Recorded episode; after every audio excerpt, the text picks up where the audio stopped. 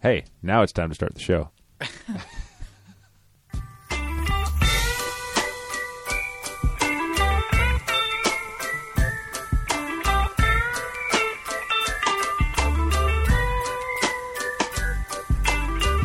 Hello and welcome to the Sprocket Podcast, where we simplify the good life. My name is Brock Dittus. And I'm Aaron Flores, broadcasting from the People's Republic of Portland, nestled in the heart of Cascadia.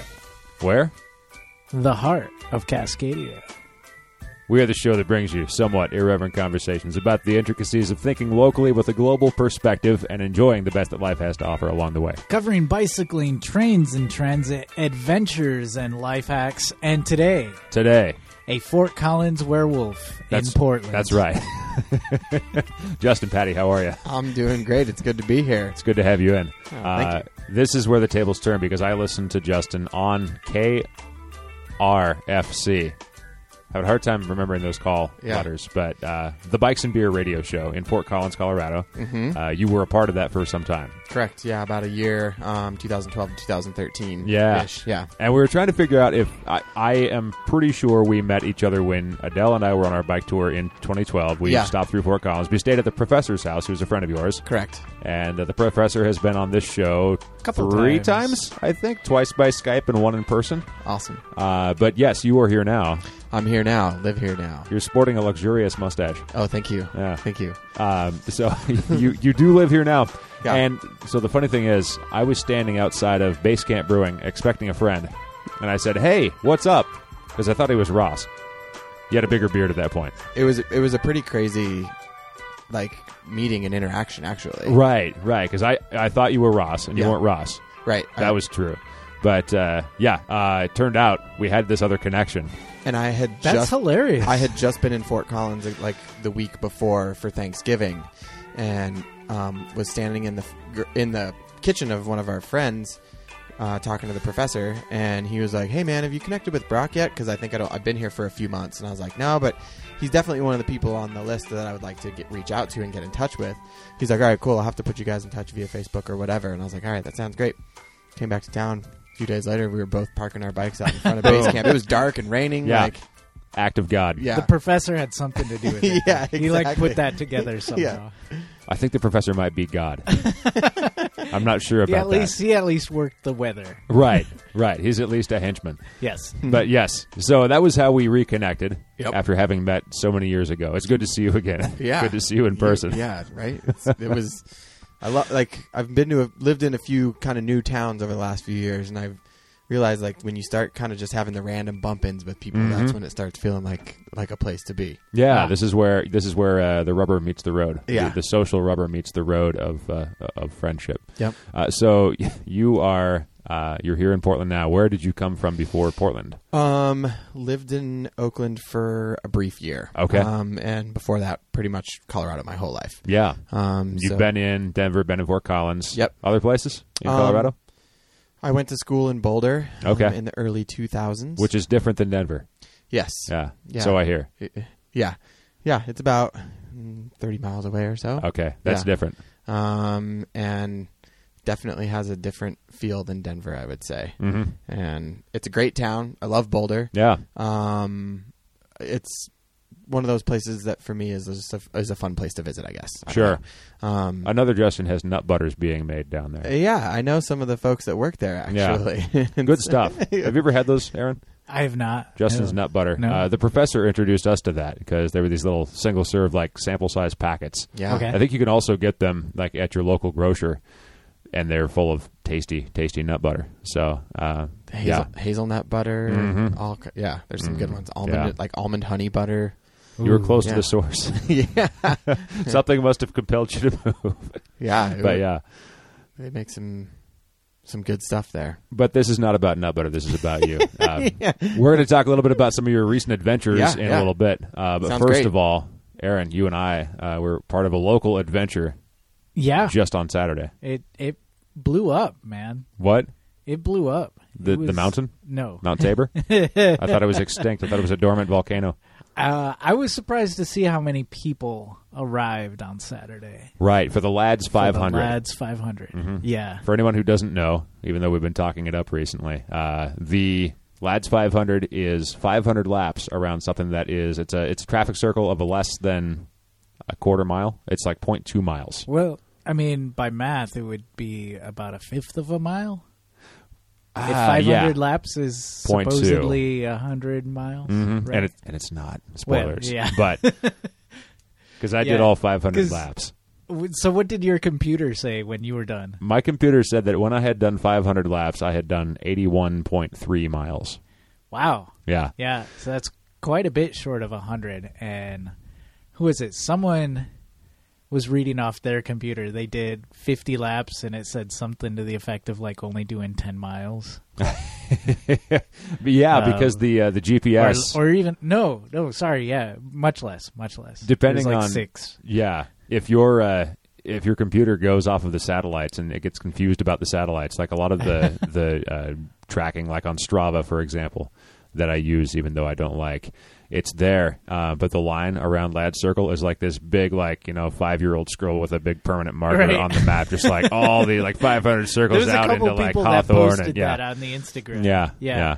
Um, so, and also being that it's a circle, the inside diameter is going to be smaller than the outside Right. diameter. So, Did you, You keep know. more to the inside or the outside when you were doing your laps? um, I tried to stay as much in the middle as possible, um, less out of any kind of measurement because I didn't care about that stuff. That's good. um, but mostly just because it seemed like that was easier if I needed to pass somebody. Uh huh. It was going to be a lot easier to come outside, and if there was a car coming in, like I felt more comfortable, you know, sort of being the one up against the motor vehicles, kind of like ushering them on the outside. hmm You know, trying to squeeze them out as opposed to like somebody who might be a little bit more nervous.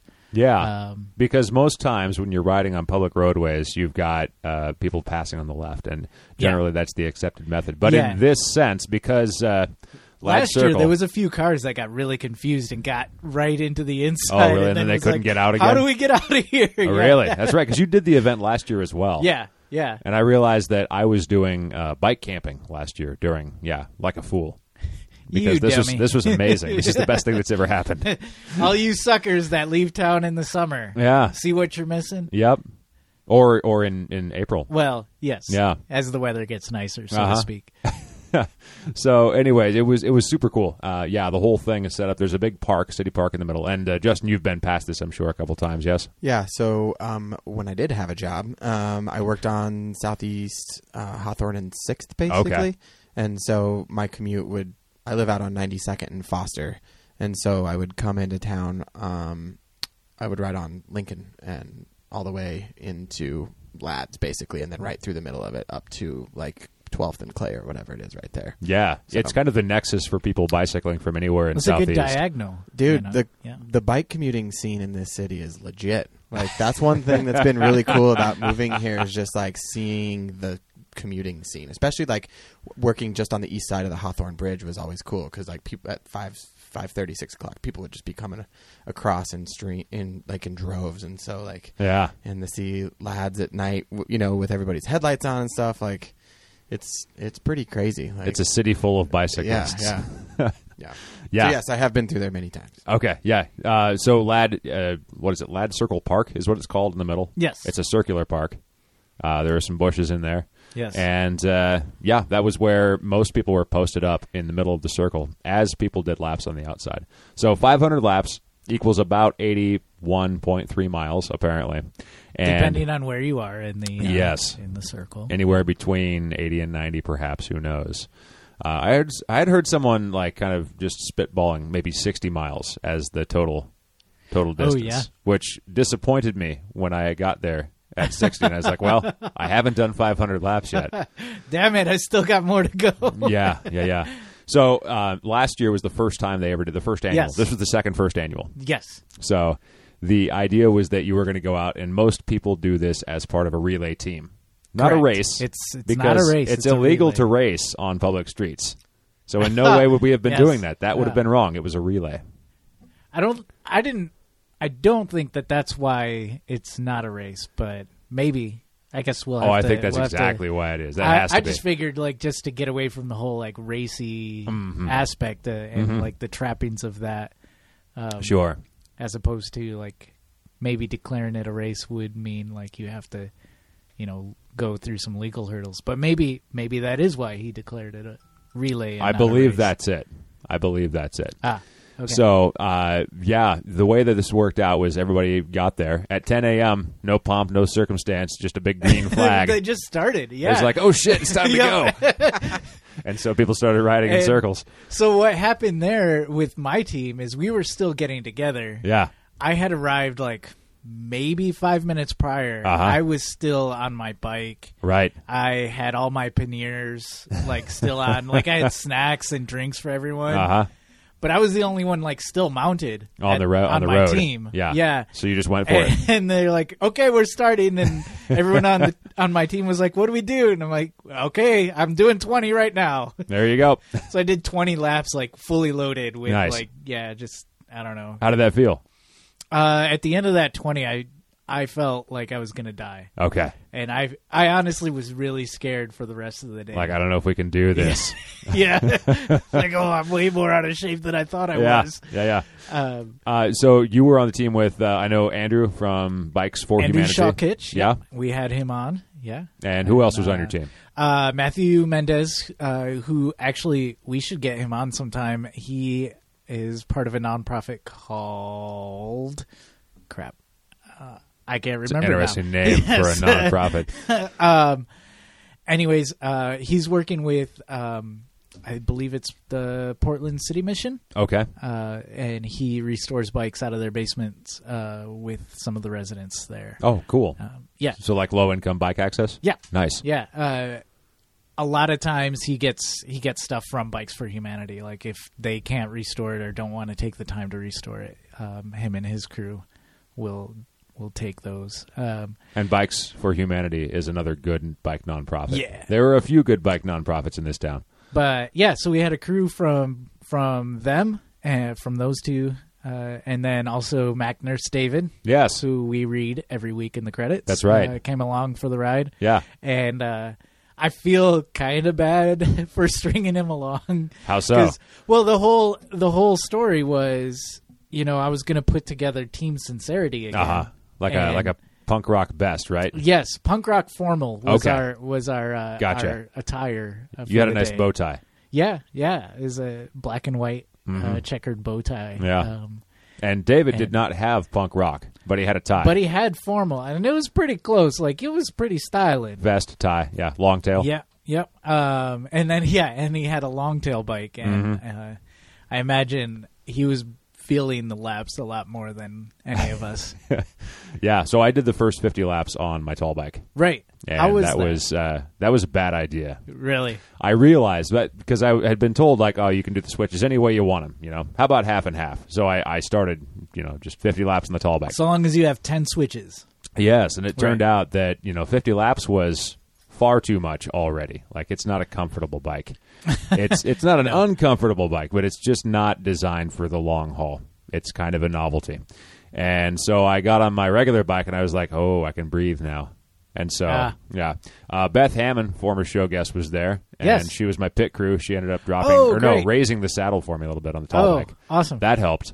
Yeah. Uh, but even then, I wasn't prepared to do another 50 laps. So I decided after like 100 laps, I'm like, well, okay, I'm going to do like 10 laps or one lap or two laps on the tall, switch, regular bike, switch back to the tall. I had to do 10 switches in all because every team had to switch riders at least 10 times, right? yes. Yeah. So yes, Oh, same there had to thing, be 10 exchanges regardless. Yeah. Yeah. Same thing with the solo endeavor. You had to switch bikes at least 10 times. So I did all eight switches that I needed to do like within the first 150 laps. Right, and then you saved the last lap for your for the tall bike. Tall bike, yeah. for sure. So it felt good, uh, you know, over time to, to keep on going. I, I realized that on my bike, I don't know if you found yourself doing this or not, but because there were people going fast and Uh-huh. there were relatively few obstacles, even though there was a lot of people on the road, uh, there weren't any fixed objects, and so you could just Right. kind of drift around this circle. It was really cool.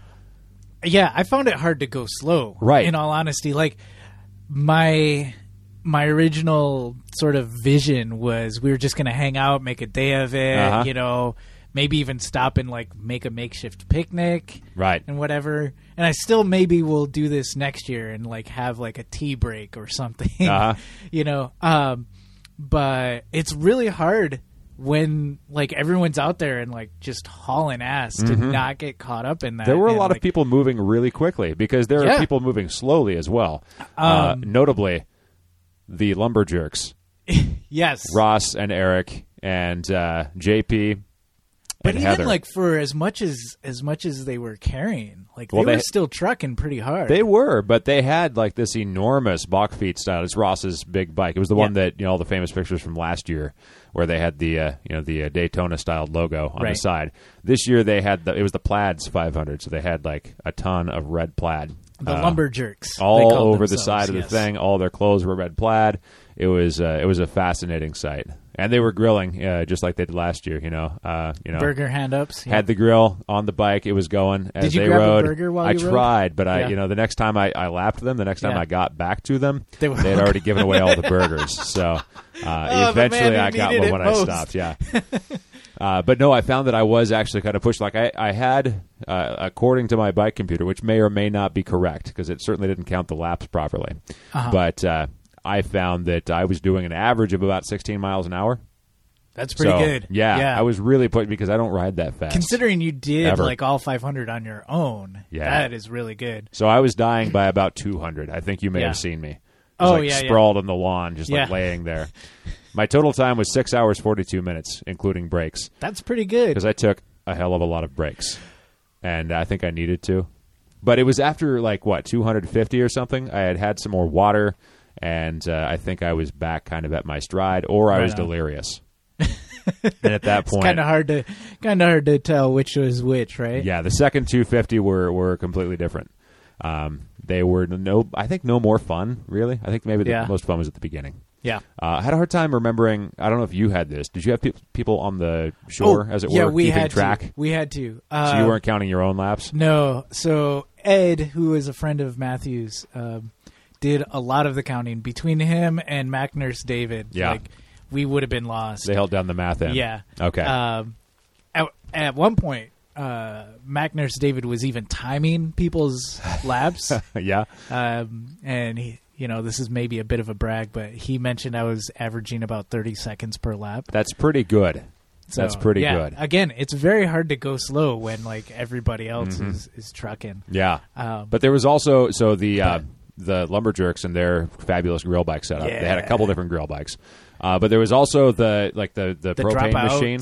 Uh, was it What- the what do you dropout call that? crew that? had Um, Kamikaze Carl was the one that was uh, piloting this, Yes. but it was like a it was a trike, and I forget if it was a tadpole style trike or just a regular style trike, but a big platform and a big like chimney smokestack thing I think it was hooked up tadpole to a propane. style. There's Uh, no way they could have that. No, no, no. Yeah? Sorry, because the box was in the back. box was in the back, right, and it was just a propane tank in the front. Right. So the Yes. propane tank was hooked up to this enormous smokestack, and every now and again, whenever they got the whimsy, uh, they would just pull some chain, and this big ball of propane would go up the stack, and then there'd be like an eight foot plume of, of fire coming out of the top, which was And it made like just this sonic boom, man. horrendous- I thought yeah. there was a I thought there was an accident because the first time they did it, it came from across the circle, and Yeah, I was like, "What yeah. was that noise?" Yeah, I got really scared. Yeah, like oh, man, two Oh, cars no. ran into each other or something. It was just propane burning up in the sky. no, nothing to nothing to worry about here. nothing to worry about. There was maybe? also Right. um, there was also like a paddle boat style thing, like a two person like, Um, pedal car a, like, setup. pedal car. Yeah, Yeah. yeah. is- I think was what it was called. Uh, Right. There was a couple of those. Man, somebody else had like a rickshaw sort of thing with like a big chase lounge on the front of it. And, Oh uh, yeah, yeah. That was that was more of a tadpole style. I had Okay. the two up front, and Yeah. then uh, the one in the back, and and they ended there were up- unicyclists. yes, There's so many unicyclists. And there was the, The- fellow who uh, who had either the Sergeant Pepper's uniform or like the oh fabulous yes, 70s green well, he, suit. He would trade off between Dapper Dan and uh, and Captain Dan. I Right. think were the two personas. right. Yes. And he was blowing bubbles and he was on a clown bike uh, and the wheels were And, approximately like- 3 inches wide. Yeah, I don't know, yeah. something like that. He did like 12 laps on that and Uh, all. Incidentally, one of the unicyclists had a 36 inch wheel. Yes, and he did 303 laps. on That his is own. amazing. beat the unicycle record from last year. so uh, it's springtime. Let's do something stupid. And It happened. and it was great. It was wonderful. Yeah. So there are a lot of pictures online. Uh, we'll post some of them, but uh, I think I've been sharing them on the Facebook and uh, a couple of things on the Twitter. Yeah. and all that. So uh, the one you got from Josh. Yes, was- was Josh Really Roppo. cool. Yeah, he's a great. Yeah, uh, he got. What was really cool about that is he got my front light at just the right angle or whatever. so you could Did tell it was on, but it wasn't blind. Well, yeah. Well, did you see like that sort of like lens flare that Ooh. happened with it? You got a No, J.J. Abrams yeah, I'll photo. try to bring it up. Yeah, exactly. Congratulations. That's good. I remember hearing one person because you and I both run Dino Lights, and uh, Yes. Justin, do you have Dino Light? I don't. Okay. That's one of the things I've been wanting to, to add to my surly ECR for whatever. Mm, that'd make it perfect. Yeah. It'd be the perfect bicycle at that point. Yeah. I think the the one thing, the problem with that, uh, the downside is that your light is always on. Yeah. And I heard at least two people when I was at the event saying, "Man, that light is bright." Oh, for Yeah. real? so yeah, Oh, maybe, maybe mine was also angled up a bit too much. So how Right. many people? How many people were riding and, and spectating in your best estimate? Were there? I think there were forty two teams or competitors. So I think at that, you know, there were at least forty two people in the circle at the beginning. that's over twice as many as last year. by yes, the way. absolutely. Yeah. yeah. So so the the third first annual one is a, is going to be. The third inaugural. There's Yes. gonna Inaugural- yeah, right. It's gonna be the Like third, that- second, first. Are you, do you notice that too? Fir- First annual versus inaugural. Yeah. Yeah, Yeah. yeah. Yeah, I tried. to, It- it's good to make sure that you uh, keep those things in line. yeah, Be careful when you describe things. I was just going to say that when I was counting my laps, uh, I had to count aloud for a while. So right. as I, could hear you yelling. so as I occasionally. passed the, the red line around the circle, I would be like one, two, three, and eventually I started making up rhymes to go with the numbers. Oh, yeah? like some old guy playing cards or something.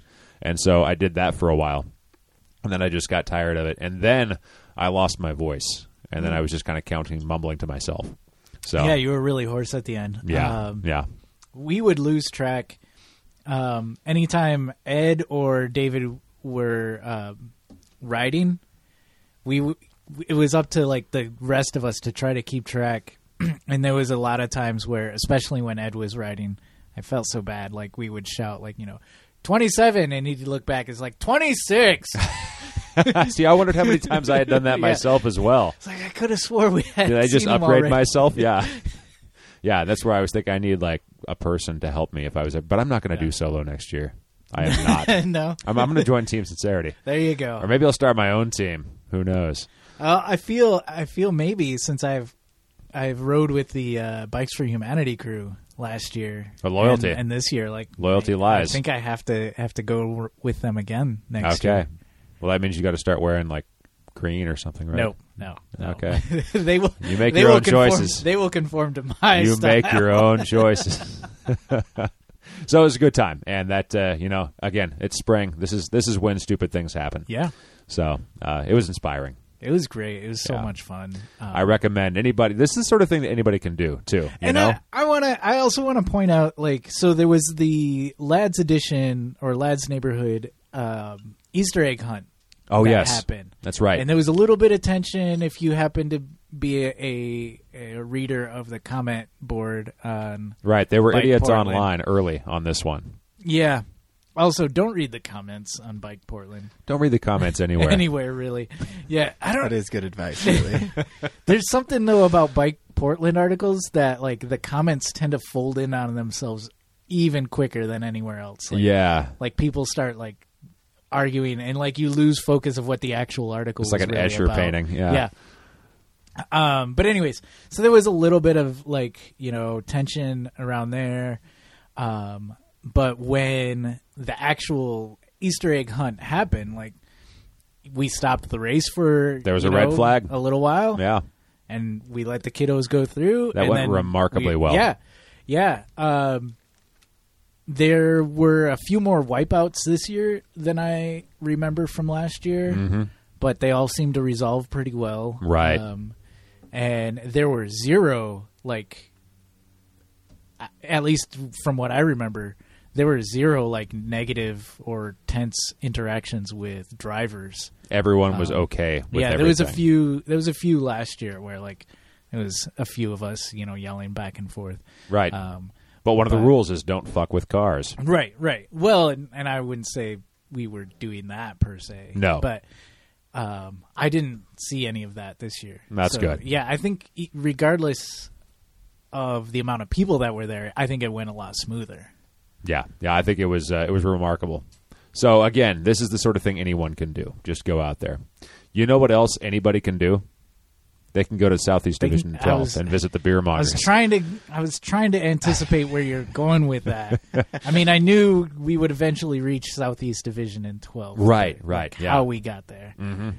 yeah, no, it's a, it's a good place to go get some beverages. We picked up these nice Stormbreaker beverages. Uh, well, Justin, you and I are drinking Stormbreaker, and uh, Mm-hmm. Aaron, you're having the. Uh, I got me the classic Portland ginger brew. that's right, made by Lionheart. Lionheart. Did you kombucha notice that uh, they they have a production facility way up? Uh, on Vancouver Way? yes, very Yes, very right far near. north, all, nigh unto Vancouver. Uh, but yes, but right near the bus yard. I see it Yeah. near uh, near where we work. Yes. So uh, yes, this is uh, th- this is just a sampling of the fine beverages you can get. I want to like ride my bike there one one of these days. I think you should. and just stop in and Like, hey, what's ask up?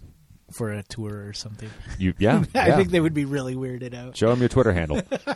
yeah, no, seriously, have an Instagram. This will this will be No, no, huge. really. That's right. So yes, uh, I recommend the the beer mongers. Uh, one thing that happened when I was there today was uh, I um, I acquired these beers and I walked up to the counter and uh, Andrew knows me by name. If you go there a couple of times, people are going to know who you are. It's not just because we have a podcast. It's just, it's like if you go there and you go there once or twice, They'll they're a go, friendly "Norm!" establishment because you know there are yes exactly everyone knows your name. the The problem with some bars you go into is that they're too cool for school, and uh, you know you're trying to order something and they're looking down their nose at you sideways past their Yeah. glasses, and that's no good. Here's the thing: I don't drink there because I don't drink, Yes, and they still know me. right, Yes, right, yeah. So that that means something. not necessarily by name, but at least by face. Is that guy with the glasses? Oh, in yeah. the cafe. What's up? so yes, uh, the beer mongers, Southeast Division and 12th. I highly recommend next time you are thirsty, you go there. The roll door is up oh, because good it's times springtime. will be had. Yeah, and uh, if it is springtime, it is time to do something stupid. You say, "Here, hold my beer." That roll door is right there, just waiting for you to go through Just it. right on out. That's Yeah. it. Yeah. So the beer mongers, we of course advocate responsible consumption of all beverages, alcoholic and otherwise. So, uh, but yes, go to the beer mongers, Southeast Division of 12. So, Justin Patty, uh, tell me a little bit about some of the things you've been up to. First of all, you said you learned a couple of things. Uh, one was about moss. The hard way. Yeah, the hard way. So I think it was might have been back to back days or within just a couple days of each other. This is my first winter in the Pacific Northwest, and it's from everything I hear, it's it was quite the the winter Oh man, to be If be you- up here for the first time. you can It's do a this pretty one. You can intense do one. Yeah, anything. yeah. yeah. Um, but yeah, I was riding over to some friend's house last week, and like I mentioned a bit ago, I live on 92nd Foster, so like I'm about as far southeast as you can still be in Portland city limits, just about. Yeah. and our friends live up on um, Willamette and uh, Interstate, basically. So like the opposite corner of the east side. Pretty much. And so um, my wife and I just have the one car, and she had it at work, so I had had my bike, and I could have taken the Max, but I was like, no, I'm gonna ride today. Like I hadn't done anything very physically active yet for the day, so I was like, I'm gonna ride my bike across town, and um, it had been sunny most of the day, and right as I was getting ready to ride, I, s- I, like was throwing the ball with my roommate's dog, and I look, kept looking over my shoulder and seeing the clouds build and build. And Oh, build. I yeah. was just like, oh man, all right.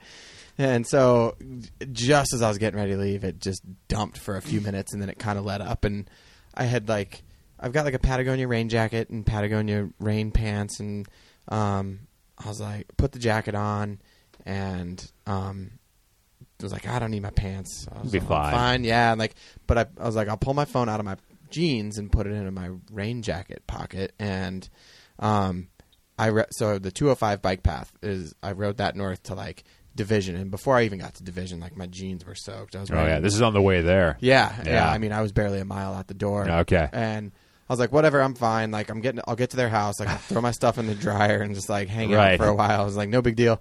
Um, I was like, my phone's in my ra- in my pocket of my rain jacket. And, uh, it'll be good. And I mean, pretty much until like I got all the way to the river, uh, like all, like riding all the way across town. it just dumped, and Mm-hmm. Yeah. I was soaked just ma- like the whole way. The whole time I was like, my phone like wasn't thinking about my phone because it was in my rain jacket pocket. Uh-huh. But It should man. be fine. Yeah, to, got to their house and like pulled it out and just like the touch screen wasn't really working all that well and like I tried to unlock it and it wasn't reading my thumbprint like trying to hit the Oh, buttons no. and like nothing happened and then so I was like all right whatever my buddy and I were going for a run so we went for a run and like I plugged it in and was able to call my wife and just like made one phone call and then a few minutes later like went to go grab it and it was just black like Just nothing, dead. nothing A Yep, brick. done done and so Did you The- try the whole rice thing? I did. I Mm. Yeah. did. Yeah, I did. And um, gave it about like waited till the next day. Um, I think it was last Wednesday when this when we did this because like, yeah, it was last Wednesday because then Thursday rolled around the next day. Still nothing. Had been sitting in rice all night long, and then I'd gotten an email from this like um, from this recruiting agency. Since I don't have a job, I'm trying to find one right now. Right. And so Not a like, great time to buy a phone, I guess. well, yeah, Not a great I time mean, to like, be without a phone either. that's the that's what it was. Yeah. Like, um, and they emailed me that day, and they're like, "Hey, this job that we were talking about a few days ago, they want to have a phone interview with you tomorrow." Oh. And so- of course, it had to be a phone Yeah, interview. totally. And so Come I on, was can like- I come in in person? I was like, "Well," and so I had pulled out like my boneyard of old iPhones from the drawer that like still one the the most recent one still worked. The screen was super cracked, but I plugged it in and it turned on. But then I started realizing pretty quickly that why that one had gotten replaced just because of some of the quirks and stuff like that. It just Yeah. wasn't quite wasn't quite working, and so.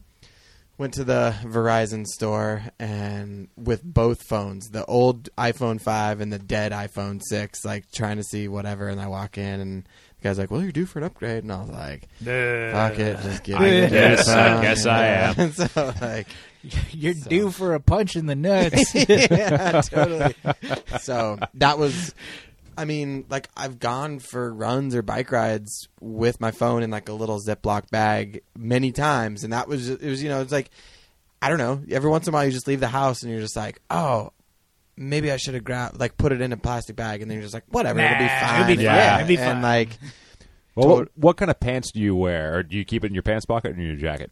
uh, typically in my pants pocket. Okay. Typically, just jeans or Carhartts or whatever. Gotcha. Um, but yeah, that was in the in the in the rain jacket pocket. Okay, that night. yeah. So because I've heard stories before about you know the rain jacket. It, the rain jacket really works well to shed water off of you, but it doesn't necessarily mean that the jacket itself is waterproof. right. And I guess this would be this would be a, a proof of that concept. well, and the crazy thing about like wearing rain gear is a lot of, especially if you're riding your bike. Like sometimes you'll be almost just as wet from sweating Right. when you're wearing it. Yeah. Right. And so like I've I've kind of like I bought this rain jacket and rain pants in 2010 living in Colorado Mm-hmm. and in the first 2 weeks of living in Portland it had gotten more use than it had the previous 6 years. Well, what I remember about Colorado is that there's a pretty dependable rain shower, and I don't know if this is all seasons, but especially in the summer, In the summer. I remember it's like 3 p.m. Yep. it's like oh, rain, rain cloud time. Okay, here it Yeah. comes.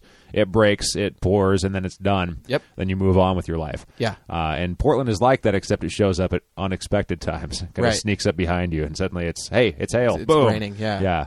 Um, yeah, it's very much like clockwork in the summertime in Yeah. Colorado. It's like, you know, and that's a big deal. Like if you're climbing 14ers, you have to start super early in the morning. Big tall get, mountains. Get up on the top of the mountain by like 11 a.m. or noon and get down before the lightning comes, basically. Because you So know like- it's going to be there. pretty much. Yeah. Yeah. And it, it's just a, in general, it's just an arid climate. And so like, you know, I lived the, the one year in Oakland and I was like, yeah, yeah, rainy winter. Cool. Got it. Cause like even just, even last year in Oakland, it had been rainier than it had been oh, in years there. Yeah. And, uh, the, the rain's kind of the real deal here. Like, it's, I was going to say, how, how are the winters in Oakland? uh, they're very, very similar, except I think that the rain starts a little bit later and ends a little bit earlier. Okay. Um, yeah. and it doesn't, but it doesn't snow um, or get ice. You know, everyone there was like one or two mornings I'd go outside and there'd be like a, a small layer of frost, but um, Kind of frosty. no no ice storms or or or like the the one snowstorm this year. Oh, yeah. Right. yeah. No. This this year again. This was the year to I Yeah. suppose if you wanted to test your metal and see if you were actually uh, fit for Northwest, then you. But from Colorado, you are. I've always thought of Colorado as being basically like Oregon, just without the ocean. Like, It's- it's there's a lot of similarities it's there. very similar. A lot of people that I grew up with live here in Portland now. And I see a lot of Colorado license plates here. I see Right. a lot of people wearing Denver Broncos hats and shirts and stuff like that. And Go yeah. Oh, Broncos! Yeah. So I think uh, it feels, and like some of my friends here that are from Colorado were back in Colorado recently and had a couple random interactions with people who had left Oregon to move to Colorado. So I think Right. it's very much. Uh, it feels a lot. It feels very similar. Portland feels very similar to Denver to me in a lot of ways. That Hmm. um, just I guess in the sense that like, you know, feels like it's a little bit smaller on the size of the city, the way, in terms of way cities go, but like and kind of flew under the radar for a really long time, and then in just the last few years, they've both just like Exploded. Yeah. So Right. Uh, Um, Aaron, have you been to Denver? Not yet. Okay, because I haven't either. I need to go someday, I suppose. it's a fun it's a fun town. Yeah, I've been to the airport, but I Yeah. haven't been anywhere else. Well, if you're at the airport, though, it's technically in Denver city limits. You're about 20 miles away from Denver. That's what I hear. Yeah, yeah. Um, and I uh, like w- when I was in Denver, it was it only took me like 15 minutes less to get to the airport from when I lived in Denver versus when I lived in Fort Collins, which is, Right. Oh. like 60 miles away. There's about as much as much difference between the two. Yeah, yeah, Travel time. Yeah. Um, Anyways. ha. so- Well, I, I'm glad you made it to Portland. Um, yeah. Tell me a little bit about the uh, adventures that you've been having because you went to California and you rode some bikes. Yeah, yeah. So, um, left my job in like mid January, um, for a variety of reasons, but um, mainly kind of just to step back and um, enjoy riding my bike a little bit. And my roommate had also um, left his job fairly recently, and we kind of started talking about it and put the put together the plans to go to California for a month. So we left on January. We have to. We actually left on inauguration day on January twentieth, and we listened to NPR the whole way down to California. It's a long trip. it was a long trip. This makes the trip longer. I Yeah, think. yeah. Um, and so we just we kind of had a loose agenda of doing bike packing trips and mountain biking. Um, and between the two of us, we knew people all over between the Bay Area and LA and kind of out towards the desert. And um, they also had kind of a crazy record breaking winter. So late January, early mid February wasn't exactly the best time to be down there. Um, a lot of our plans kind of got um, scrapped due to rainstorms and heavy Okay. rains and stuff like that. W- uh, Some of our drives got detoured because of landslides and things like that, especially between San Jose and Santa Cruz. Um, The whole world is ending while you're down in California. yeah, but um, we ended up getting some amazing rides in around Los Angeles, actually. And I, I don't like the Los the mountain biking in Los Angeles is incredible for for anybody who's never been down there. Which I've is, heard some about this. which is a, to me like I'm very fortunate to have a friend and former coworker that lives in Los Angeles who has kind of connected into the cycling scene there, and she's a, a really big into just the history of the the city and has kind of dived into that pretty deeply. And so through her, I've been able to kind of see that city in in a, in a way that I don't think I would have viewed it otherwise. You would not think of mountain biking when when Yeah, LA is right. mentioned. Yeah. And and I think that's one of the things that makes that city so cool is that. Wow. you know the one so one of the days my my friend and roommate Todd and I went on a mountain bike ride just up um, outside of Pasadena and we it was like a 15 mile bike ride and we started in shorts and t-shirts and uh, we ended up getting like 6 miles in on a north and east facing um, side of this mountain and it was like 4 inches of snow Oh wow. Wow. and so Yeah. like you know, before we got to that spot though, you know, we were standing on the top of a mountain overlooking one of the biggest cities in the country and we were on the trail for 6 hours and saw two people the entire day. And That's great. Yeah, and Yeah. so like and some of the funnest single track I've been on, like some of the scariest single track I've been on where you're just like looking straight down a cliff over to your side. Um It's like the Mulholland Drive of single track. yeah, pretty much. Um, um, we did ride on the Mulholland Drive one day too. Oh, yeah. yeah. Um, but yeah, the the mountain biking around there is pretty incredible, and there's a lot of a lot of there's a few bike shops that are kind of doing some cool stuff with bike packing and overnight adventures down there. The Topanga Creek Outpost up in Topanga Canyon, and some of the guys at um, Golden Saddle Cyclery do some really cool rides around there, and they've kind of helped, I think, bring some awareness to some of the mountain biking and like the dirt trails and dirt roads that exist in the mountains just outside of Los Angeles. So, Nice. and the weather largely supports it as well.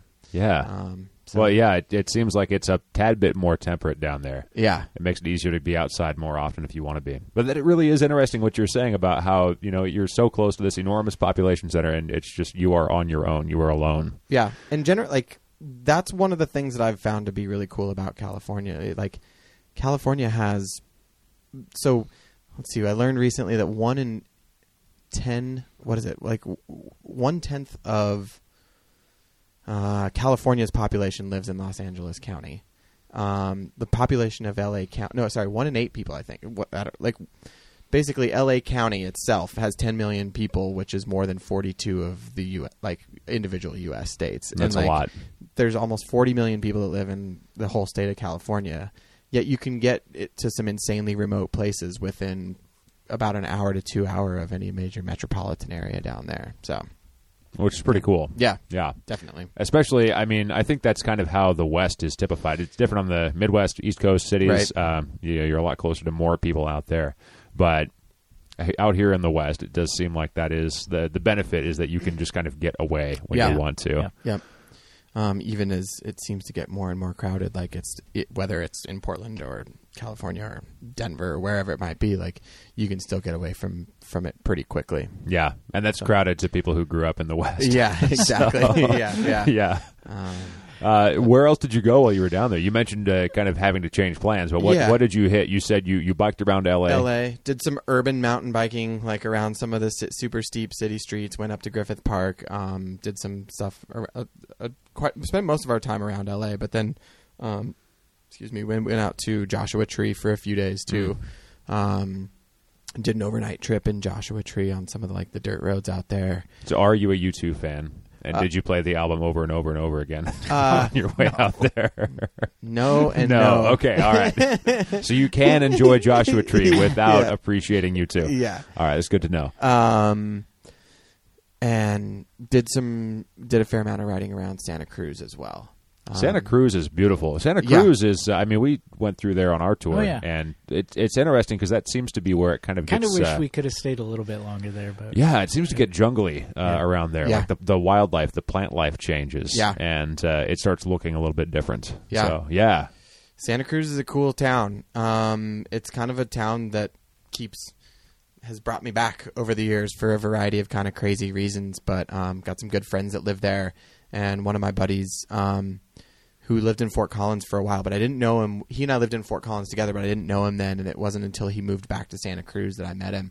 And um, the dude rides his bike a lot, and so he's got a lot of good um, knowledge and info on a lot of the trails around there. That's great. Yeah. Well, and Santa Cruz is a, I, I was going to say a very small town. It's not tiny, but No, it's- compared to larger cities, it's, yeah, it's only much like smaller. fifty or sixty thousand people. It's and that pretty makes small. yeah, it makes it easy to get out in the woods. I would assume. Yeah. Like uh, there's a lot of stuff w- within like you know ten or fifteen minutes, and you you're out on a trail of some. yeah. kind. You can ride from pretty much anywhere in town and be on a trail pretty quickly. But Santa Cruz is another funny one, kind of like um, Portland in certain ways, where a lot of the trail is either illegal or because like or th- it just doesn't exist in certain ways because like for whatever reason, you know, there's trails on the U- UCSC campus that people just kind of go back and build illegally.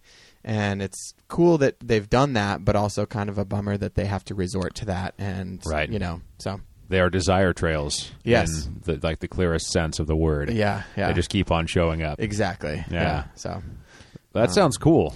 yeah, it was, it was awesome. So how long was the trip in all? We were gone for four weeks. There you go. That's that's pretty good. yeah, it was it was the longest I've ever been away from home on like a on a fun trip like that, and not having to take time off from work or you know like it was the toughest part about it was basically trying to keep it kind of up in the air and like free of plans while staying with friends and making plans with friends many of whom had spouses or children and you know like Like it's cool if they stay, right? yeah, exactly. And so, um, So remember that weekend we were going to have? yeah, yeah. And so, um, but it got to the point where you know my wife who was incredible and saying yeah go do this thing like take this trip get get out and like enjoy yourself it got to about like late in the sec like towards week three close into week four and she was like all right dude like You should come I know, home. I know that you keep saying like I don't know when we're coming home, but if you could set a date, that would kind of be nice at this point. Right. So, Right. Yeah. Yeah. So y- y- that was, um, and you, we'd kind of talked about the month long thing. So Yeah. yeah, but that was kind of her term of limitations. well, yeah, and she was watching Todd's dog, and Ah. so like she had some ladies, lady friends coming into town for like a, a weekend where there was like six or seven seven of them. And they were going out to the coast to stay out in um, Manzanita for a night, and there weren't dogs allowed, and so she was kind of Oh. like, so she was kind of using the dog, like she Like, was dude, using the come dog. get your dog. yeah, pretty much. So, um, Yeah.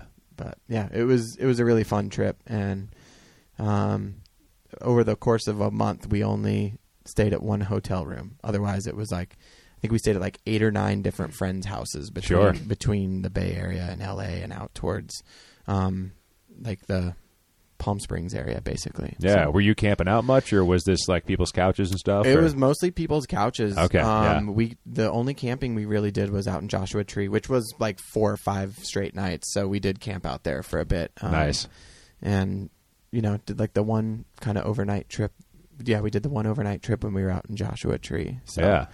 um, Well, what should people know if, if they find themselves suddenly without a job and they say, "Hey, I'd like to go out and have some bike adventures." What what are some tips you would give? Like if someone has uh, a block of time and they're like, "Oh, I should go out and ride my bike somewhere." Yeah. What wow. should, what should they think about? Well, um, well, hopefully, I'd say number one is just getting out on your bike as much as you possibly can, um, and then, yeah, that's it.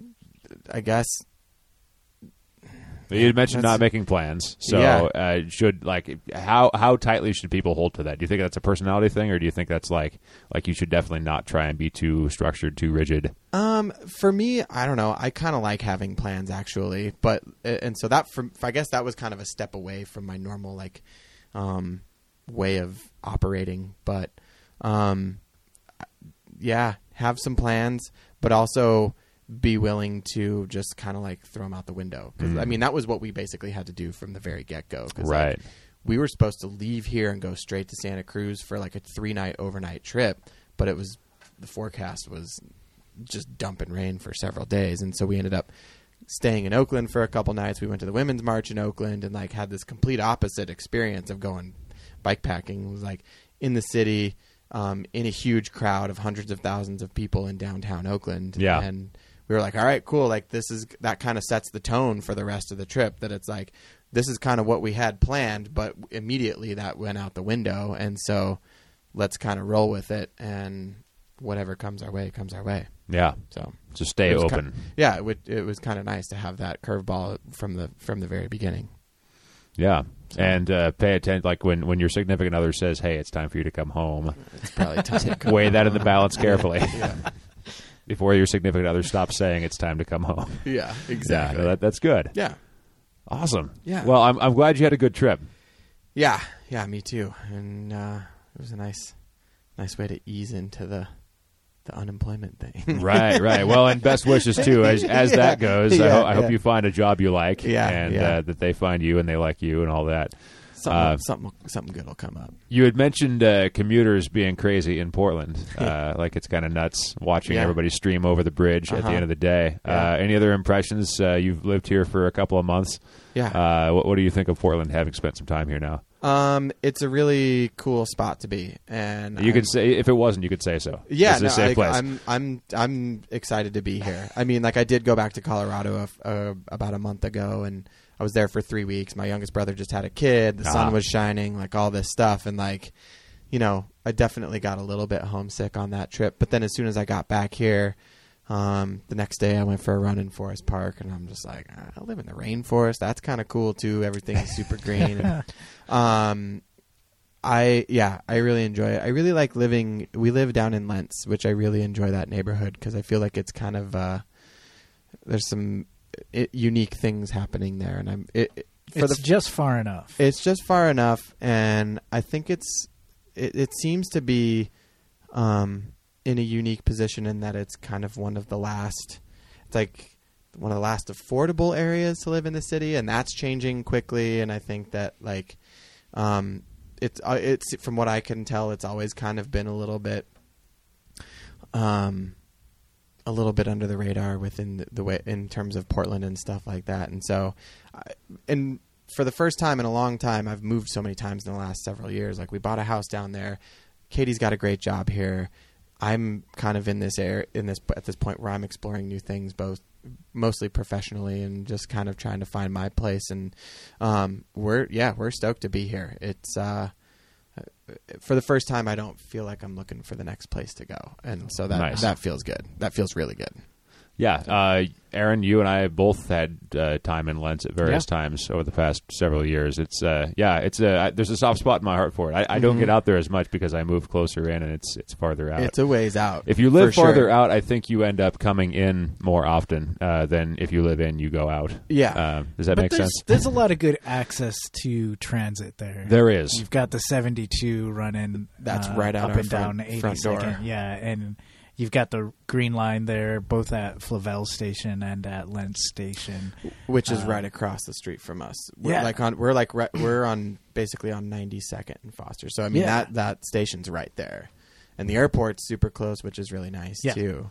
Um Yeah, and So- they just tore down all the old buildings there. Like they, they got rid of the gas So- station, they got rid of the uh, Oh, the it's old crazy. nightclub. the, uh, the old the or new the copper new, penny. The new copper penny. Uh-huh. Yeah, Right. someone was. I can't remember where I was reading this, but someone was lamenting the loss of the new copper penny, and I'm like, honestly, did you actually live near the new copper? Because when I was there, it was useless. It was just this skeezy old building. I that- tried going for drinks Yeah. one time. Yeah. Uh, it smelled like piss, and it was not a fun environment. No. Uh, Yeah.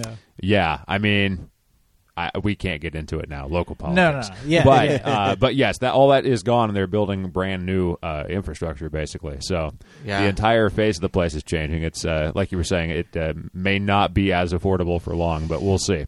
yeah. This just in: the Sprocket Podcast loves gentrification. Breaking news. yeah. But no, I'm glad that you found a place. I'm glad that uh, you know that, that you found a place that you enjoy. Yeah. Um, so, well, you'll have to come back and tell us some more stories when you've had some more adventures. Yeah. Um, but uh, Going and- on going on one in 2 days. What are you going to do? Um heading to Moab for like 5 days of riding with the professor and then doing a bachelor party. So I got married in November, elope style, elopement style. Congratulations. and we're doing like a big party and ceremony in Colorado in, in a couple weeks. And Wow, so this we're is doing like like a the- bachelor trip, Yeah. the White Rim bachelor. your your trip. bachelor party. yeah, Ah. yeah. So Okay. I'm gonna be out in the desert riding bikes for like another week and week and some change here in a few days. I can't think of a better way to spend a couple of days, especially given the forecast over the next couple of days here. Yeah, I that think sounds it- like a good I idea. think it's supposed to be warm and dry. So Oh, is it? Oh, okay. Never mind. well. Over in Moab. Oh, oh, over there. Wa- Okay, in gotcha. Moab. Yes. yeah. So, no, I knew what you're talking. Yeah, it's so- not going to be so warm I'm- and dry over yeah, here. yeah. yeah. Well, congratulations. Thank you. Congratulations on your uh, on on your uh, uh, your ceremony and uh, Thanks. and all this that's coming up. This is very exciting. yeah. Uh, well, do you have time to hang out with us for our news and mail? Yeah, I'd be happy to hang out. I've got this Fabulous. Awesome. two by four right here. I believe in you. I think you can do it. Yeah. Uh, okay. So um, before, of course, we roll the headlines, we roll this. I love, I love, I love, I love my calendar. Don't don't ever use that. What's on our calendar? All right. First up, as usual, second Friday of every month, Every month. Indianapolis Bike Party. That's right. Um, April 18th is tax day. Yes, Go get your taxes done I did. or do them yourself. I got them taken care of. I have not yet. Okay. Did you get Uh, an extension? No, You should get one. I can do it tomorrow. Okay. Right? It's still on time if I do it tomorrow, right? I hope so. Right? Yeah. The internet is instantaneous. Yep. I hope so. Hope nothing goes wrong. April 29th, the Durand. They're on. Have you heard about this, Justin? I have not. This is uh, pointless climbing. Pointless climbing around the West Hills of Portland. Oh, great. Total of like 5,500 feet of climbing. Yes. It's ridiculous. yes. And masochistic. It's our Yes. favorite thing. When is that it again? was pretty fun. Uh, April, April 30th. 29th, Oh, 29th. Yes. The 30th is La Doyenne, which is on the which east is side. kind of in your neighborhood, More- Mm-hmm. Happy Valley area. Okay. More pointless climbing. Um, also on the 30th is the Brompton Urban Challenge in LA. Um, and More news hopefully, later. m- Hopefully, we- we'll get info on the Brompton Urban Challenge in Portland. I don't know when that is yet. Be nice to know more about that. Yes. Folding bikes and such. May 5th, film by bike. I just signed up for a volunteer slot to help out with the street party. Oh shit, that's what I should do. I think uh, you should too because uh, if you trade your time, you get passes to see movies. yes. And the street party is a hoot. It's a good time. And also, you know, you just get to volunteer for something really awesome. Also, it is filmed by bike. Yes. Uh, May 19th, Bike to Work Day in DC. In D.C., it took me a couple read throughs on that website to realize it was just for DC. okay, it wasn't bike to work day everywhere. Everywhere. Just in D.C. And I almost registered myself. But if you live in D.C., I mean, you could argue that you live in, in something like what else d- could D.C. stand for? Like any place where you could arguably say, I live in D.C. yes. I'll come up with something Yeah. later. Uh, May 20th, Reach the Beach. Reach the beach. It's one of those pay to ride things, but it's for a good cause. May 28th, this is a new one. Ooh. The P Town Throwdown Skateboard Race. Skateboard race. That's down in Selwood Uh-huh. here in Portland. Is it on city streets? I it actually a don't relay? have that information on me right now. Okay. Uh, It no, is- that's that's fine. Uh, I but- think it's actually a sanctioned race. nice. The P Town Throwdown. Yes, that came to us from Corey Poole. That's right. Who was at the Lads 500? And Yes, his with team, the skate team. His skate team ended up completing all 500 laps on a skateboard, Yeah. which is great. even with assistance from his daughter Penelope. Um, That's right. She she did a couple laps on her skateboard. It was Right. really fun to watch. Yeah. Uh, and she's a fireball. She uh, she loves her skateboard. She Yes. loves uh, all, all manner of, of uh, fun on the streets and, and such. So uh, we mentioned pointless climbing. Can I tell you about June sixth? My pedal palooza ride, June Mm. sixth. the Alameda Stair Carry. more pointless climbing. That's right. There are public stairways uh, on the Alameda Ridge between like the what the 15th Avenue and 70th Avenue. There's a bunch of staircases, and so this ride starts at Velocult, ends at Velocult. There so will be this beer. is this is less of a bike ride and more of a bike carry. This is a challenge. yes, you're going Yes. to ride your bike to a bunch of different staircases and carry your bike up each one. Do you have any idea how long this may take the average Joe? I don't. Um, Or Jane. I'm giving it, you know, everybody's welcome. I'm giving it uh, an hour and a half, I'm guessing. Okay. If you push yourself, it's a 10 mile ride, uh, but the stairs are part of it, so right. that'll slow you down.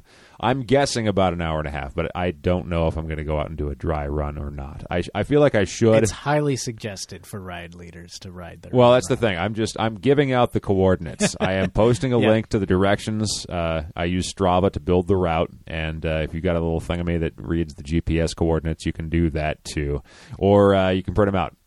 And uh, yeah, Are you going to mark your trail like they do with the Durand? ooh, that's a good idea. Yeah. Just and what like- would your marking be? just a sad face. yeah.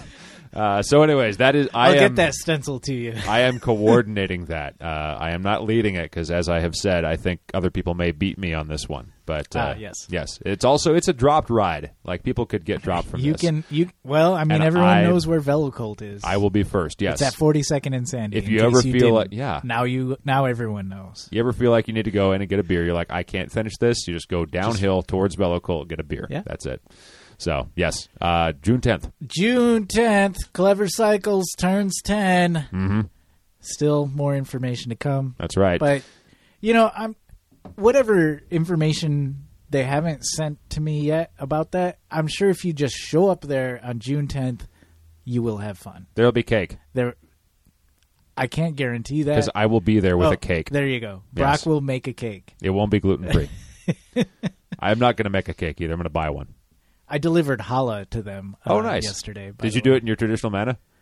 in which you walk through the door, hold it up, and say "Holla!" So Eva and Anna were were right there at the at the counter, and I said, "Hey, ladies, can I holla at you?" And I like grabbed the holla and held it out, and Boom! Yeah, and Eva just kind of like shook her head and was like, you know, I was kind of expecting you to say Comedy gold. that. yes. Uh, June 11th, Dad's on vacation. Dad's on vacation. Yeah, this Get is- out your your Hawaii shirt and your uh, short pants. That's right. Binoculars. And, and this your is Mm-hmm. cameras and binoculars. this is from the Lumberjerk guys. Uh, Eric Iverson, is putting this together. Yes. So yes. Um, also, June fourteenth, Bicycle Xmas. Yes. Go get your ex a bicycle. That's right. is that what th- that's what this is going to be about now? June eighteenth, the It's never Brompton not gonna World be funny. Championships in New in York New City. York City. World Championships are in New York City this year. That's right. So if you want to race your Brompton, get yourself to New York by June Yeah. 18th. June 24th, uh, the beginners bike camp is uh, that's what Kat from the Joyride Yes. podcast was talking about. She's working with the Street Trust, which is a local advocacy group, to get uh, ladies out camping in the woods. And this happens to be the same weekend as the Swift campout. Oh, does it? And I I think it's the same day. it's June okay, 24th. Yeah, yeah, Yeah, yeah. Ah. yeah. Yeah. And I don't know if there's a Portland version of the Swift campout, so I could see Kat just sort of Might be an all Folding ladies in, yeah. Swift camp out. yeah.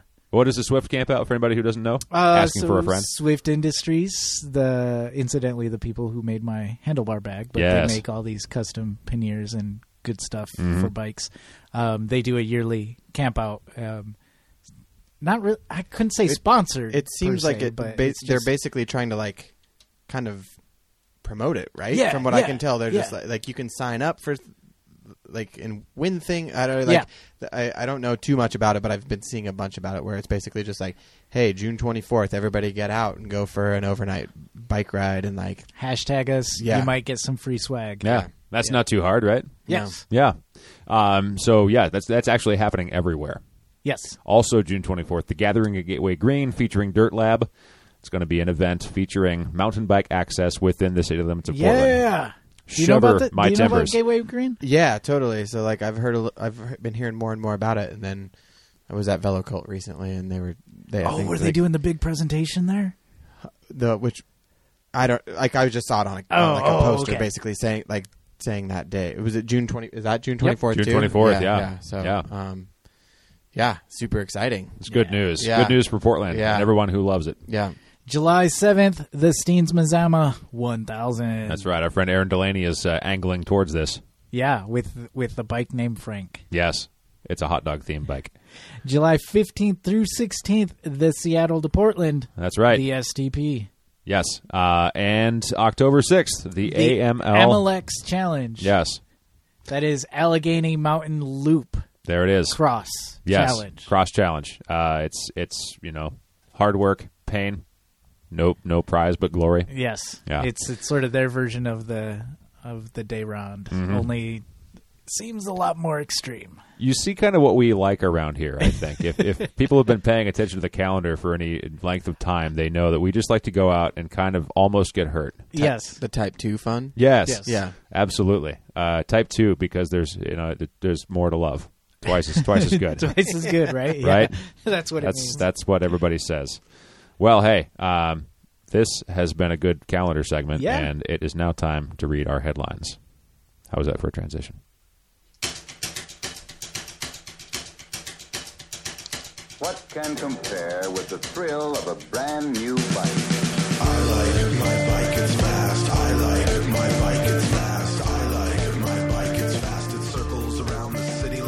Incidentally, probably your smoothest transition yet. oh, thank you i did it slowly Yes.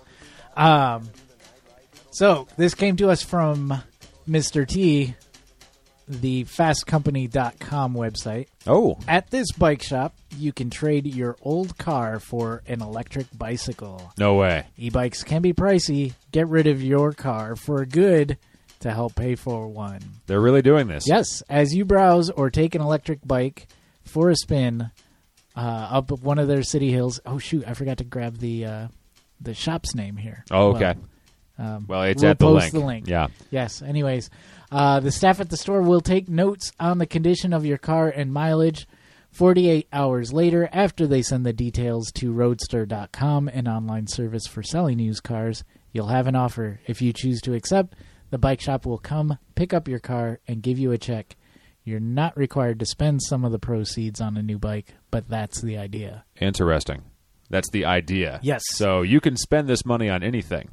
Yes. However, you should spend it on their bike. Yeah, you'll feel guilty if you don't. Wouldn't you though? Because this is a bicycle shop, right? It's not Yes. a it's Yeah, not a car bike dealer. sh- it's an e-bike shop. It's an Um, e-bike and shop. I- if I'm remembering the article correctly, uh, there was a quote I almost pulled it, essentially saying like, you know, we've always been interested in trying to get people to not drive their car as much, and Right. this is sort of one of their strategies now. That's a fascinating idea, Justin. What what do you think about this? Would this be uh, would this be appealing to you as a car owner?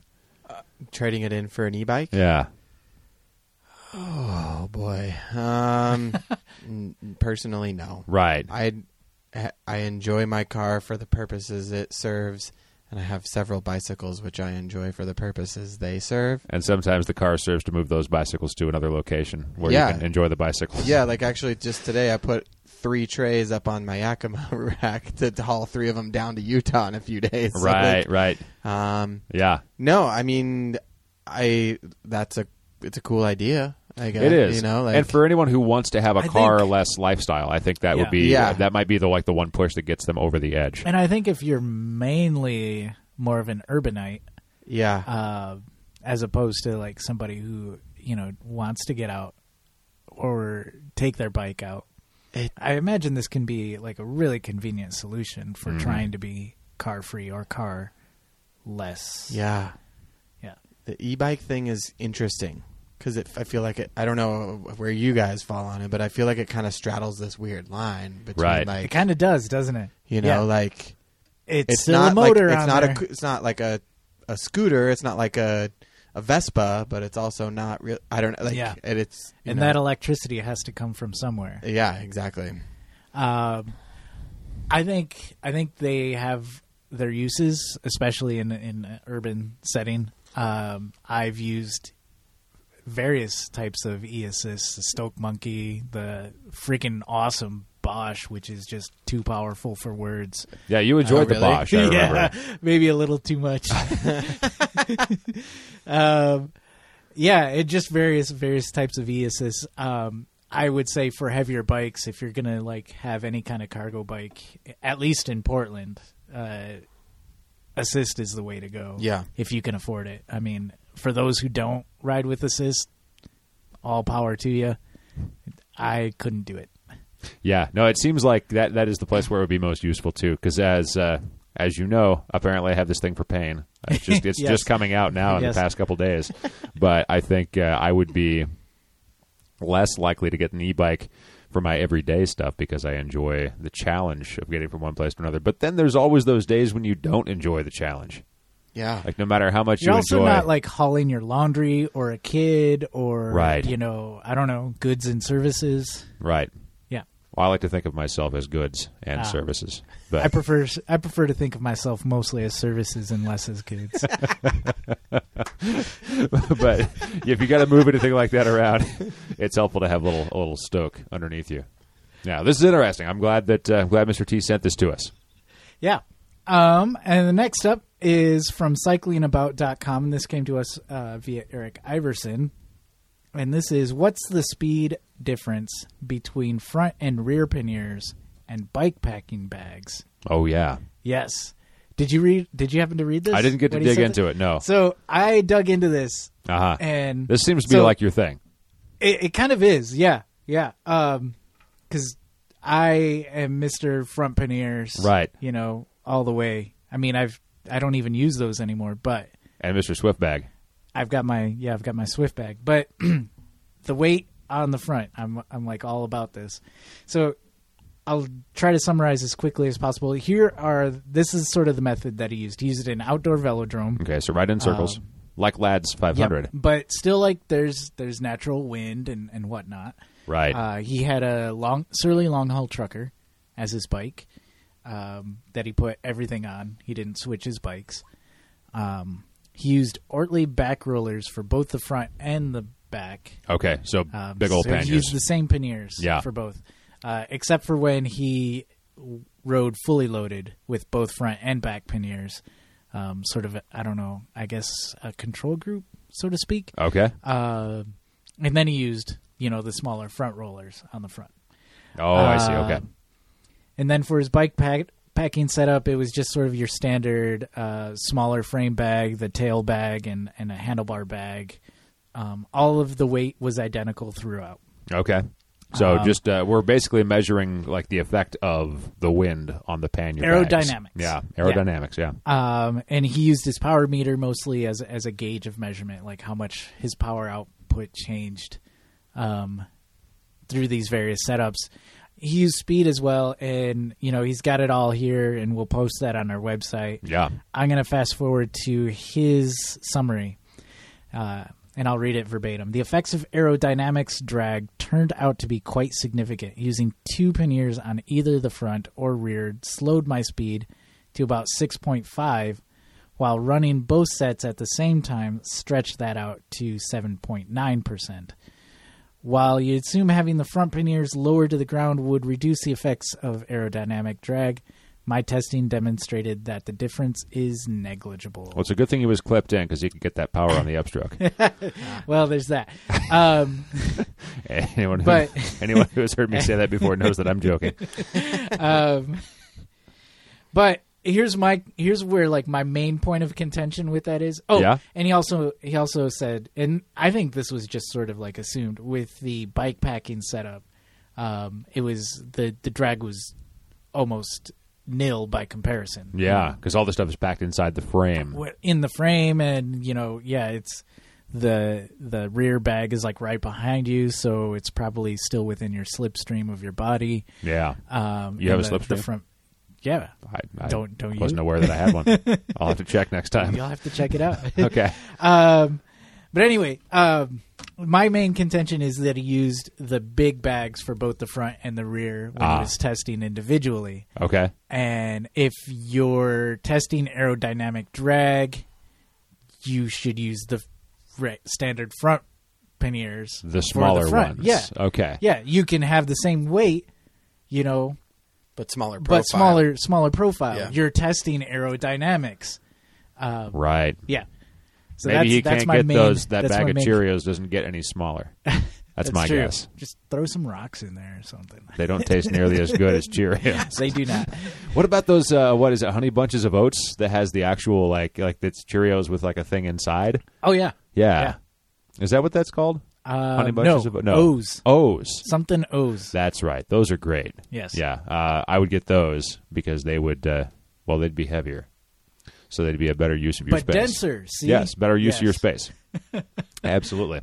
And you don't want to open the bag early because then they'll go stale. So I kind of want to do this. I kind of want to like get the whole setup and Run a- maybe run another test. yeah, run run a test like with it with the similar but improved method. In Lad Circle.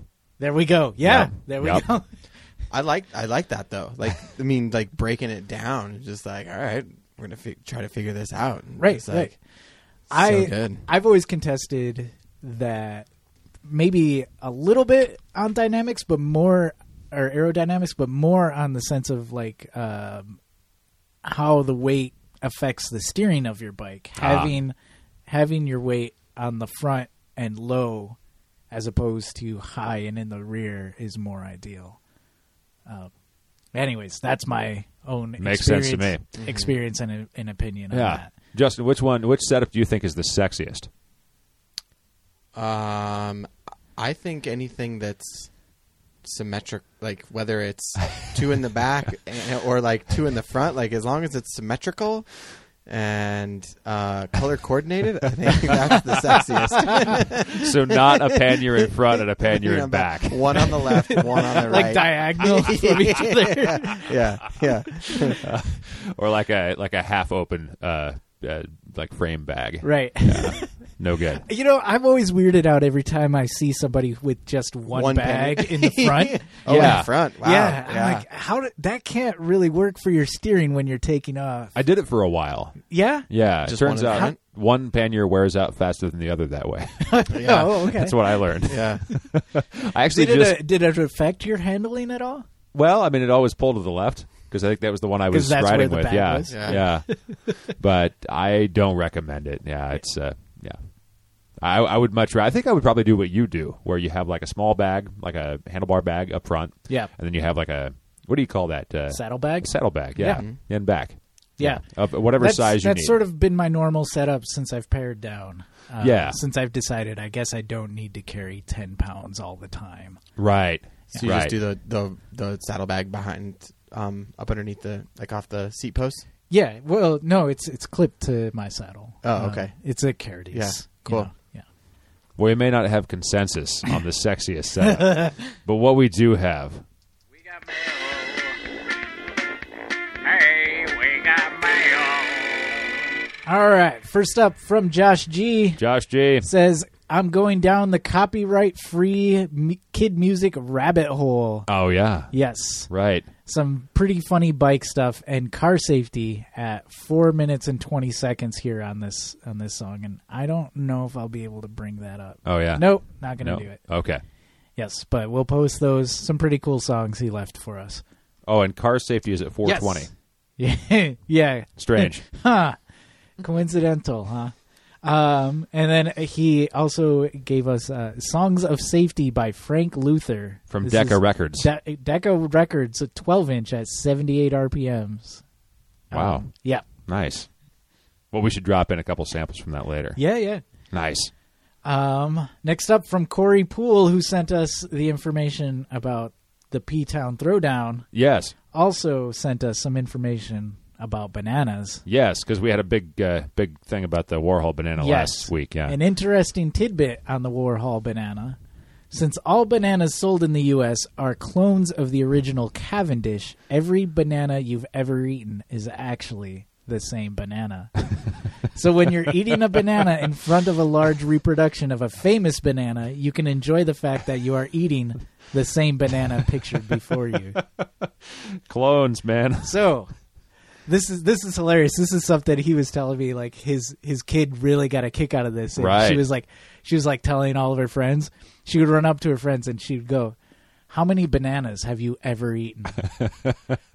How many bananas have you ever eaten? Oh man, like thousands.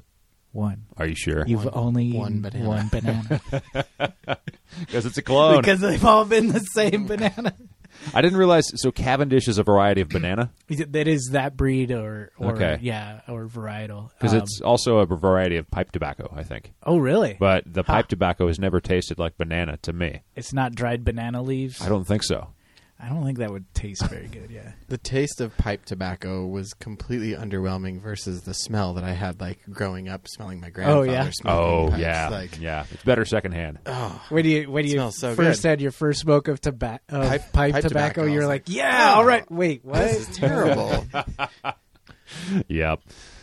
Yeah. It's- Ah, you do look like a wizard. there's that. There's Yeah. the kitsch of There is Yeah. that. it, it's the coolest looking form of smoking. right. Right. I don't know. Hookah's right up there. I suppose so. Right. Then you look like the uh, the caterpillar from Alice in right, Wonderland. exactly. You just can't take it anywhere. Right. Who are you? Uh, next up from Keith Hutchinson. Thanks for the plugs about the bike party. Here is a snippet of peeps rolling into the first stop at Bike Party Indy. Nice. And he sent us a YouTube link. We will uh, post there. Are you able to get that? Hang on a minute. Oh, all right. Stand by. See, this is where we edit. Oh, I've got uh, my last search was Alameda Stairs, Portland. which I learned means tree lined avenue or avenue or boulevard. What? Oh. Alameda means tree lined avenue. Yeah. Okay. So in Oh. in like Spanish or I think so. Yeah. Huh. Yeah. That's awesome. so I was yeah. donde está la Alameda? Which one? No say. The Pero street? está Do you mean bien. specifically the street or just any tree line boulevard? Right. There are many. Mm-hmm. Okay. Bike Party Indianapolis. One year anniversary. First stop, Highland Park.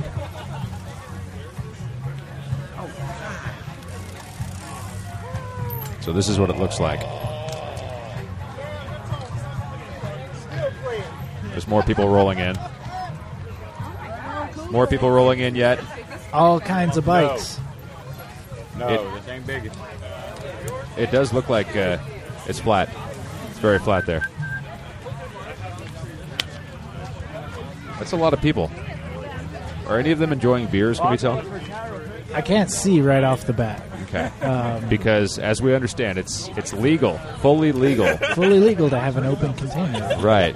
Oh, is that a, is that a bottle right there? In I your think I hand? see a beer. Yeah, Um, yeah. Okay. This is why everyone needs to go to Indianapolis Bike Party. It's uh, it's it's you know beer in public without Start guilt. it over just for just for a second Okay, here. one more time here. Let's see.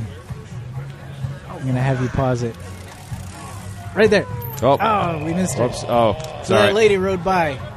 It's an orange upright step through frame. oh, nice. Just almost almost identical to the bike town bike. like right, like our bike sharing system here. Yes. Oh, that's great. Nice. Well, I'm glad. So, I'm glad somebody got one so far away.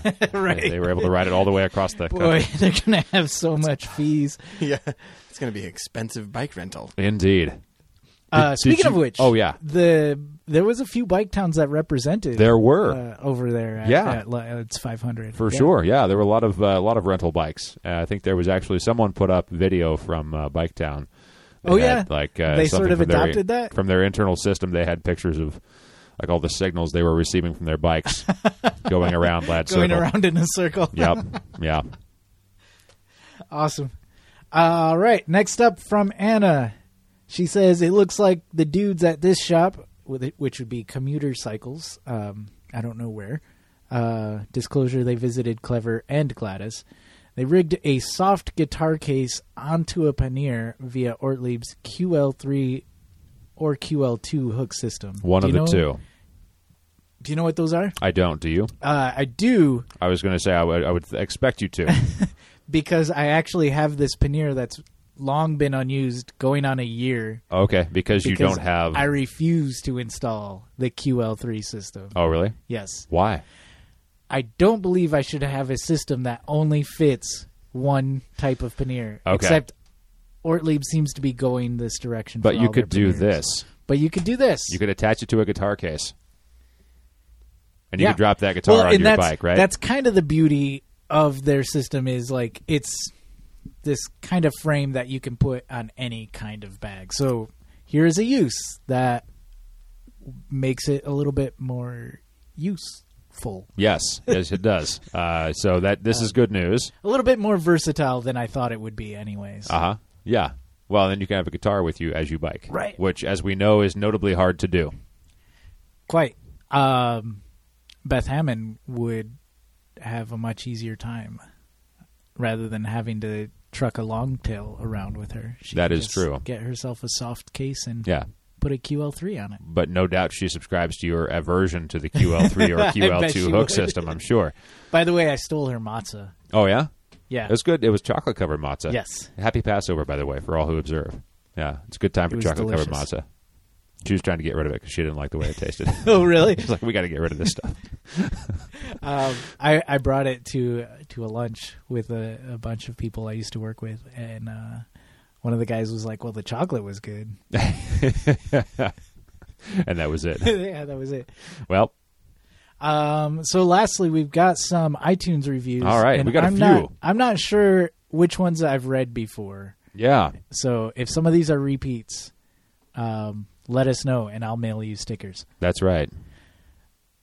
Uh, first up, excellent podcast. This comes from Polk City Tom. Bulk City Tom. A great podcast about living simple and enjoying life. Aaron and Brock's insight into living and biking is compelling and extremely fun. That's nice of him.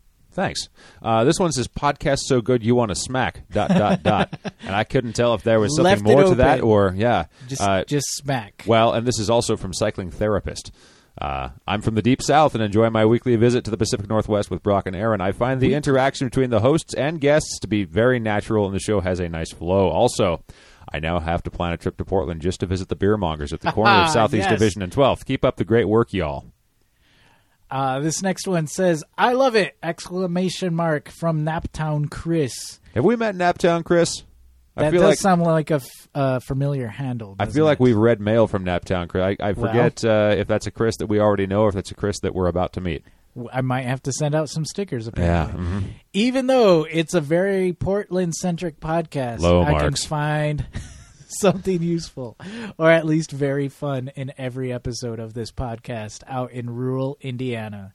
If you enjoy bikes and beers, if you're interested in transit and issues that come with li- life in a big city, or if you just want to have a good time, this is a great podcast to check out. Hey, kids, are you curious about how to have a good time? Here's the answer stay in school and don't do drugs. There you and go. go. to the beer mongers in Southeast Division and 12. Uh, lastly, this one is great show. This came from Hibt, H I B B T. Hibbt.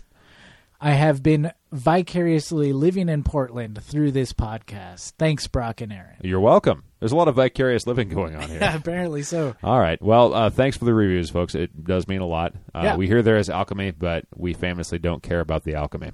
If you want to leave a review, leave a review. What? Is, wait, what is the alchemy? Uh, I don't know. Oh, okay. I, I mean, I honestly don't know what that term is supposed to Apparently, mean in it- this like, context. You can make gold out of your podcast Oh, on iTunes right. because, like, suddenly it explodes. But honestly, we're we're that'd not be doing this too for the much money. work for us. Yeah. Yes. Plus, you can support us on Patreon. There you go. Yeah. Cut out the middle people. That's right. But uh, we appreciate that. Yeah. Um, so uh, I think that's just about it. Um, thank you so much, Justin, for joining Yeah. Uh, us. Really appreciate it. Oh yeah. it was- Thanks for moving to Portland. Oh, both are my pleasure to be here and to move to Portland. It's uh, awesome to be on here after having had friends on this show and having Yeah. listened to it for a number of years. It's awesome to be here. well, it sounds like you got to come back after your bachelor party. Yeah. Um, I'll come back anytime Tell us you some want tales. me, anytime my schedule allows for it. No, thanks. Yeah. All right. What are you doing next year? What am I doing? Just kidding. 2018? I don't know. Hopefully, getting some income. We book a long ways out. Yeah. uh, no, no. Thank you again for coming in. Really Yeah, appreciate yeah, it. Absolutely. Thank you for having me. All right. And good luck on this trip. Thank you. Yeah. All Rubber right. side down. The Sprocket Podcast is produced at Stream PDX Community Audio Studio thanks to generous support of Open Signal. Our website is thesprocketpodcast.com. Email to the Sprocket Podcast at gmail.com. Call or text to 503 Please call. 847 9774. Operators are not standing by. Twitter at Sprocket Podcast. Thanks to Brian J. Lane for our theme music. Herbert for our headline sounder. Marcus Norman for graphic design. and thanks to our sustaining donors Logan Smith, Shadowfoot, Kathrina Malamgard, Wayne Norman, Doug Roberts, and Ethan Georgie. Justin Martin, Eric Iverson, Cameron Lee, Richard Wazenski, Tim Mooney, Orange and Purple. Glenn Kubish, Matt Kelly, Jim Gooden, Eric Weiss, Doug Cohen Miller, Todd Parker. Chris Gonzalez, Dan Gebhardt, who is a time traveler, and Zoe Campagna. Dave Knows, Chris Smith, happy birthday, Chris. Christy Caster, Caleb Jenkinson, JP Cooley, Peanut Butter Jar Matt, Patrick Archain, Sebastian Poole, Marco Lowe, Rich Outerstrom, Andrew in Colorado, Drew the Welder, Anna, Krista, John Wasserman, Andre, Giz- Andre Johnson, King of Division, Josh Zisson, Richard G, Guthrie Straw, Brandon Shelby, Campsite, Aaron Green, Mac Nurse David, Kathy at Cycling, Walking, Eating, Talking, Nathan Bolton, Chris Rawson, Rory in Michigan, Michael Flournoy, Jeremy Kitchen, David Belay, Tim Coleman, Mr. T, Harry Hugel, Ed Whitman, EJ Finneran, Paul Culberson, Brad Hipwell, Thomas Gato, Christopher Barnett, Keith Hutchison, and Tom Beninati. and all of our former donors who helped us get this far. Now Thank brush your you so teeth. much. and go to bed. That's right. Oh, you know, the other thing that was great about Lads was that I met some listeners. Oh, for real? Yeah, yeah. Colin and Sam were there, and they were on a team, and they said, "Hey, what's up?" And they Wow. recognized my voice because I was like, "Hey, let me move my bike out of the way." They're like, "Oh, you're Brock," and it was the first time that had happened to me in a while. That's hilarious. so I gave them stickers. They're taking a tour down the coast, and they need to come in and tell their story when they're done. yeah, Yeah. that would be great. That's right. Then they can brush their teeth. And then go to bed. Yeah. All right.